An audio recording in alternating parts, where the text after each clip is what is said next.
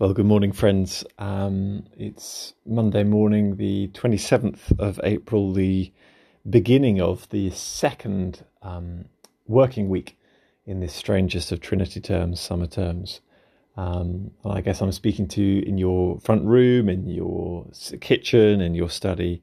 And uh, it's been such a blessing for me to um, share some thoughts from Scripture morning by morning. Thank you for your emails of encouragement, lots of you and uh, please be assured of our prayers. I hope you had a decent weekend and enjoyed the sunshine. Um, let's give this time now to the Lord. The Lord is good, a strong refuge when trouble comes. God is close to those who trust in him.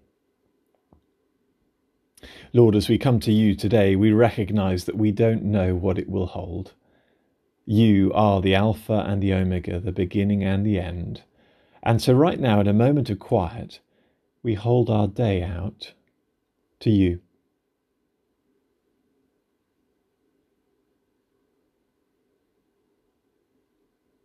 Right now, we decide to set aside this moment to center our minds and our hearts on you.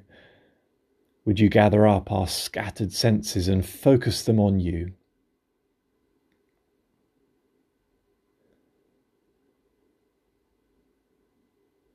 In a moment of self analysis, transparency, we bring you our sin.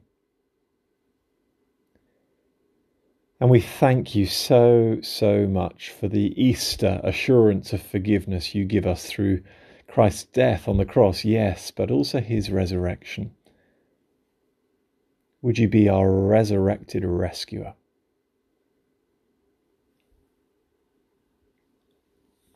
And we decide, as always, to bring a large measure of expectation to you. We pray now that you would fill us up, be our portion. Find ourselves in Psalm 9 uh, today. And of course, the advantage of just walking through the Psalms in this way and not cutting and pasting, not skipping any, is that we come across some um, which don't make it onto the Christian sunset posters. And that's really good for us to hear the whole counsel of God. Psalm 9 is perhaps one of those. For the director of music, to the tune of The Death of the Son, whatever that tune is, doesn't sound very cheery, does it? A psalm of David. I will give thanks to you, Lord, with all my heart. I will tell of all your wonderful deeds. I'll be glad and rejoice in you. I'll sing the praises of your name, O Most High. My enemies turn back. They stumble and perish before you. For you have upheld my right and, and, and my cause, sitting enthroned as the righteous judge. You've rebuked the nations and destroyed the wicked. You've blotted out their name for ever and ever. Endless ruin has overtaken my enemies. You have uprooted their cities, even the memory of them has perished. The Lord reigns forever. He has established his throne for judgment. He rules the world in righteousness and judges the people with equity. The Lord is a refuge for the oppressed, a stronghold in times of trouble. Those who know your name trust in you, for you, Lord, have never forsaken those who seek you. I sing the praises of the Lord enthroned in Zion, proclaim among the nations what he has done. For he who avenges blood remembers, he does not ignore the cries of the afflicted. Lord, see how my enemies persecute me. Have mercy and lift me up from the gates of death, that I may declare your praises in the gates of daughter Zion, and there rejoice in your salvation. The nations have fallen into the pit they have dug, their feet are caught in the net they have hidden. The Lord is known by his acts of justice. The wicked are ensnared by the work of their hands. The wicked go down to the realm of the dead, all the nations that forget God. But God will never forget the needy. The hope of the afflicted will never perish. Arise, Lord. Do not let mortals triumph. Let the nations be judged in your presence. Strike them with terror, Lord. Let the nations know they are only mortal. Well, there's loads of striking stuff here, and it seems a travesty just to give a couple of minutes' thoughts, just a sort of highlights package. Forgive me for that. Just a few things that occur to me uh, reading it now. One is to say that David was really into celebrating testimonies that the Lord gave him to celebrate. He says early on, I'll be glad and rejoice in you. I'll tell of all your wonderful deeds. And then he does tell of some specific deeds of the Lord that the Lord has done in his life. Uh, it seems to be some famous victory. My enemies turn back, they stumble and perish before you. And I wonder when things are going well, when you experience victories, maybe it's with something as trivial as remote learning, maybe it's with something more significant, such as a key relationship that has been difficult at home for you. But when there's a triumph or a victory, I wonder whether you would give thanks to the Lord publicly, whether you would tell of that wonderful deed that He's done in your life.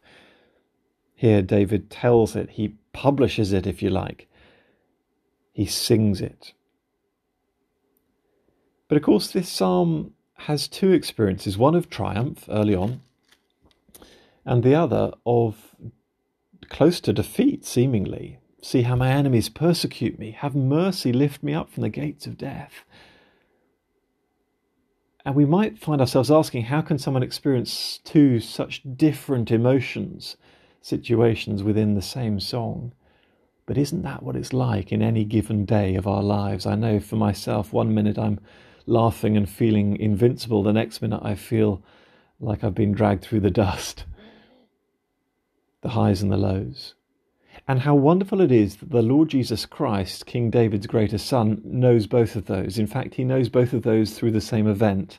That as he was seemingly defeated on that Easter cross, so he saw the victory over his enemies of death and of sin. He knows what it's like to go through both experiences with you, for you, today.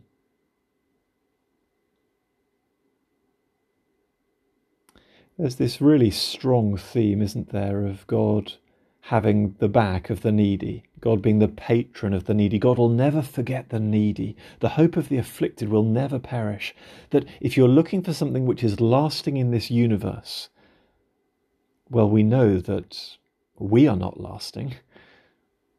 As verse 20 says, let the nations know they are only mortal. And of course, in our lifetimes, this is the chief moment when we are all too aware of our mortality. But if we're looking for something which really will last, David says in Psalm 9 look to God's love for the afflicted, look to God's love for the needy, for those who are in a time of trouble, because that will never fade or perish or spoil. And so, if you're listening to this feeling like you are in trouble, that you are oppressed, that you are needy, please know that God will never forget you, that He is a stronghold and He will never abandon you today.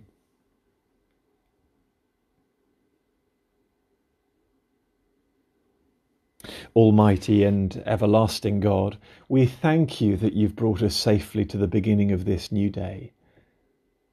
We pray that you would keep us from falling into sin or running into danger we pray that you would order us in all our doings and guide us to do always what is righteous in your sight.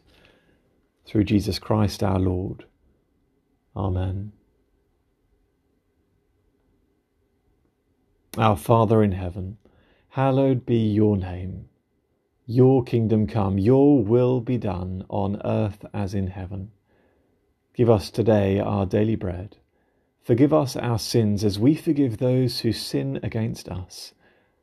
Lead us not into temptation, but deliver us from evil. For the kingdom, the power, and the glory are yours, now and forever. Amen. Sending love and prayers to you all. Do be in touch today. It's such a delight to hear from you. Such a delight to see Eric Harris using his sand wedge or whatever it is on the playing fields every night. Uh, such a delight to see some of you making the most of the grounds. But uh, do keep in touch, and I will be making the next one of these on Wednesday this next week. Okay, bye now.